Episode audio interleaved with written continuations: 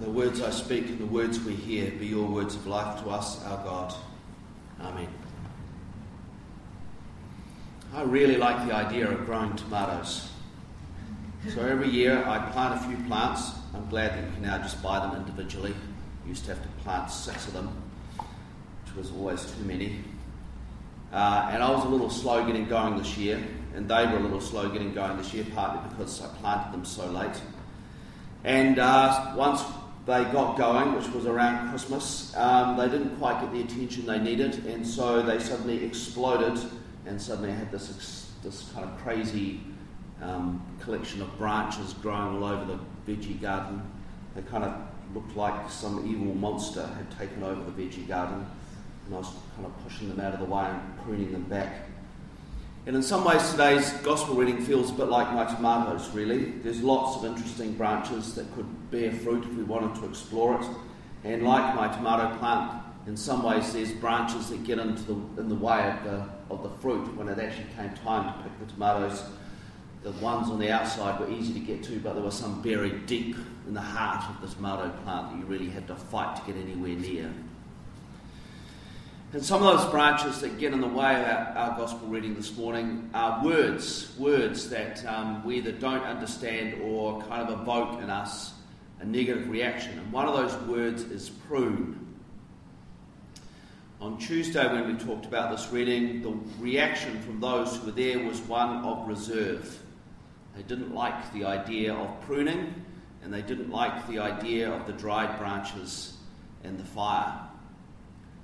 The word prune can make us feel uncomfortable, especially when it's applied to people. It doesn't have a really good feel about it. It feels a little judgmental and narrow.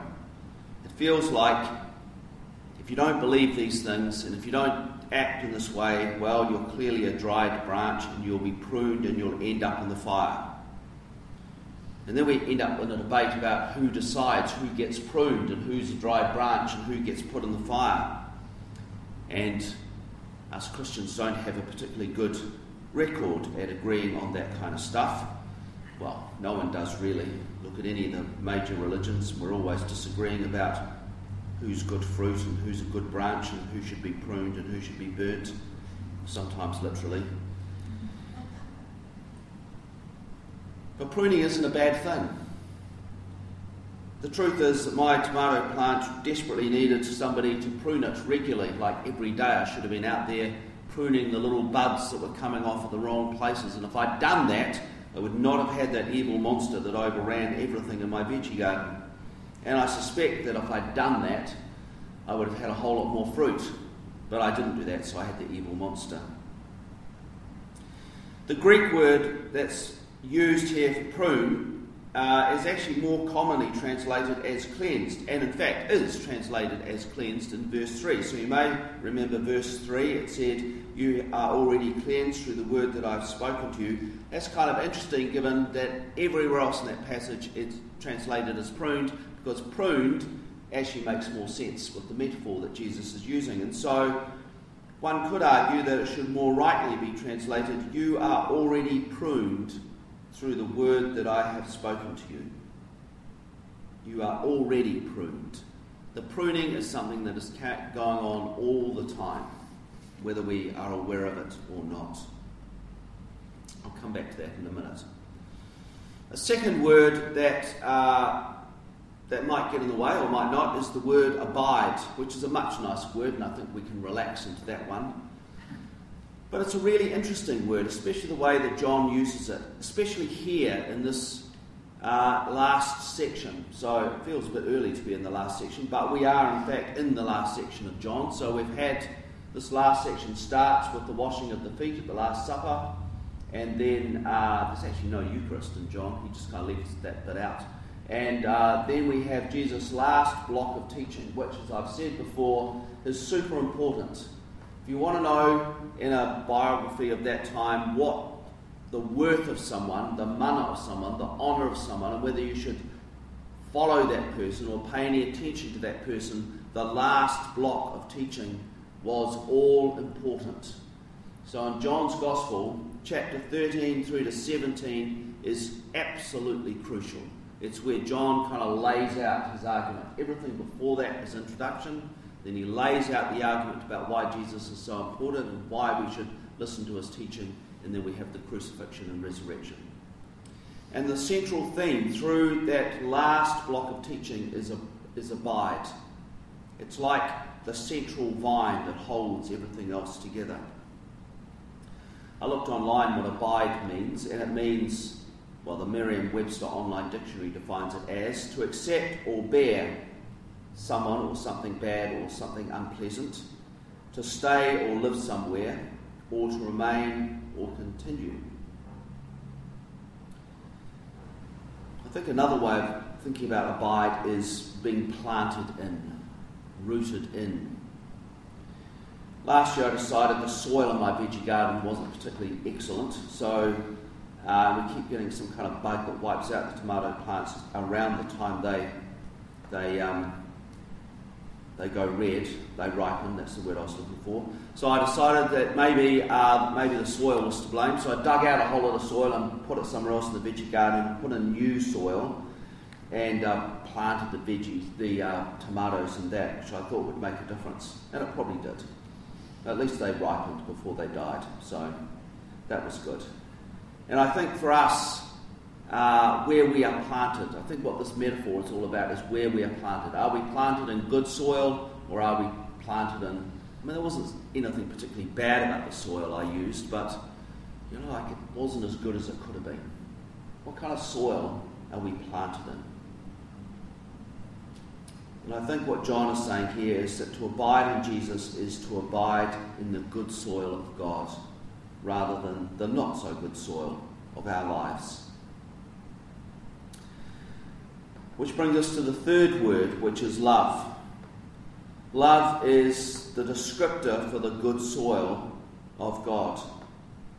If we read, uh, and we read that in today's first letter from John, the beginning of that passage we heard from the first letter of John began with Beloved, let us love one another because love is from God. Everyone who loves is born of God and know, knows God. So, love. It's an important word, it's a big word. And it's got so many complex layers of meaning, especially in English, where, well, we only have one word for love, unlike other languages like Greek, which who have multiple words. And so we're kind of left with all these layers of meaning held in this one little word, love. And the other problem with love is that we can use it in so many different ways, as I've talked about, well, as I've vlogged from somebody else talking about it in the pew sheet. I love pizza, which really means that I love the way its complex layers of taste and smell and the complex layers of texture feel in your mouth as you eat it, which really means I love the way I feel as I eat pizza. I don't actually love pizza. I love what pizza does for me. It makes me feel good. It's yummy. I could apply that to my tomatoes. I love tomatoes. I love growing tomatoes, which really means I love the feeling of eating something that I've grown in my garden. There's a kind of sense of achievement there. I grew these tomatoes. And I love the taste of homegrown food. You know, somehow they taste better than the shop bought ones that are kind of grown at such a pace and force ripened. They just don't have the flavour of the ones that are allowed to grow and ripen slowly in the garden. But actually, when I use the word love in that sentence, I'm not talking about the tomatoes, I'm really talking about me and how I feel. That's the important thing there. Which, you know, it's okay when you're talking about pizza or my tomatoes, that I'm really just talking about me and what those tomatoes and, the pizza does for me. The problem is when we use that word in the same way, way when talking about God or other people. And unfortunately, it's exactly how we use that word sometimes when talking about other people and when talking about God. We're talking about how I feel when I'm in the presence of that other person. I really like how I feel when I'm with you. I enjoy the complex layers of excitement and joy and passion and happiness when I'm with you. But when that feeling of joy and passion and happiness kind of disappear, then, well, then we say, I'm no longer in love and I ditch you and I move on because it's all about me. It's not about the other person at all. It's all very shallow, really, isn't it? And it lacks any of the layers of commitment we find in Paul's great hymn to love in 1 Corinthians or in what we just heard from John's first letter, which is a lot more hard and crunchy. The love that John and Paul are talking about isn't so much about how I feel. The love that they're talking about is a love that is focused on the other, which is committed to the other, which is passionate about the other, that is willing to pay a price for the other so that the other might grow, so that the other might have life. If we were to go back to last week's sermon, which I nearly preached again because it was still in this folder, we would have had a test. Who, who thinks they've heard this sermon before? We heard about the Good Shepherd and the fact that the Good Shepherd always had to pay a price in the search for the lost sheep even if it was a little price. We always came back scratched and grazed and tired from a night of looking for the lost sheep. That's the kind of love we're talking about a love that is willing to pay a price for the seeking out and the restoring. And that's what John is talking about God's love. The love that is there for the other, not because God necessarily feels anything different being in our presence, but because God's love is an outgoing love. It is committed to the other. So if we were to go back to my tomatoes briefly, I love tomatoes like pizza, but I'm much more committed to my feelings around eating tomatoes and how good that makes, that makes me feel than I am to the tomatoes themselves. So I didn't actually spend a lot of time with the tomatoes, doing what I should have been doing with the tomatoes because I allowed other things to get in the way. My love for the tomatoes was pretty shallow. But if I had really loved the tomatoes, I would have been out there every day pruning them, looking after them, making sure they were well watered, making sure they had the food they needed, making sure they were well cared for. But that wasn't the kind of love I had for the tomatoes because I allowed other things like watching TV to get in the way. And so my love for them remained. I love the idea of growing tomatoes and I like eating them when they happen to accidentally ripen, no thanks to me. Luckily for us, John, God's love is entirely different. John says in his letter that love starts with God. God is love. That love is the primary characteristic of God and that the sign of God's presence and actions in the world are acts of love. That aim and the aim of that love is to allow people to live. We live when we abide in God, when we are planted in the soil of God, when we are planted in love. Self giving love, love that looks to the other. In a few weeks' time, we're going to have Trinity Sunday, which is that joyous day when you get to try to explain the Trinity, which is in the end impossible because you can't explain the Trinity because, well, in the end, it's pretty difficult to understand. And one of the troubles with trying to explain the Trinity and trying to get its theology right is we miss one of the primary images at the heart of the Trinity, which is in the heart of God, the three persons of the Trinity are held together by relationships of generosity and commitment and love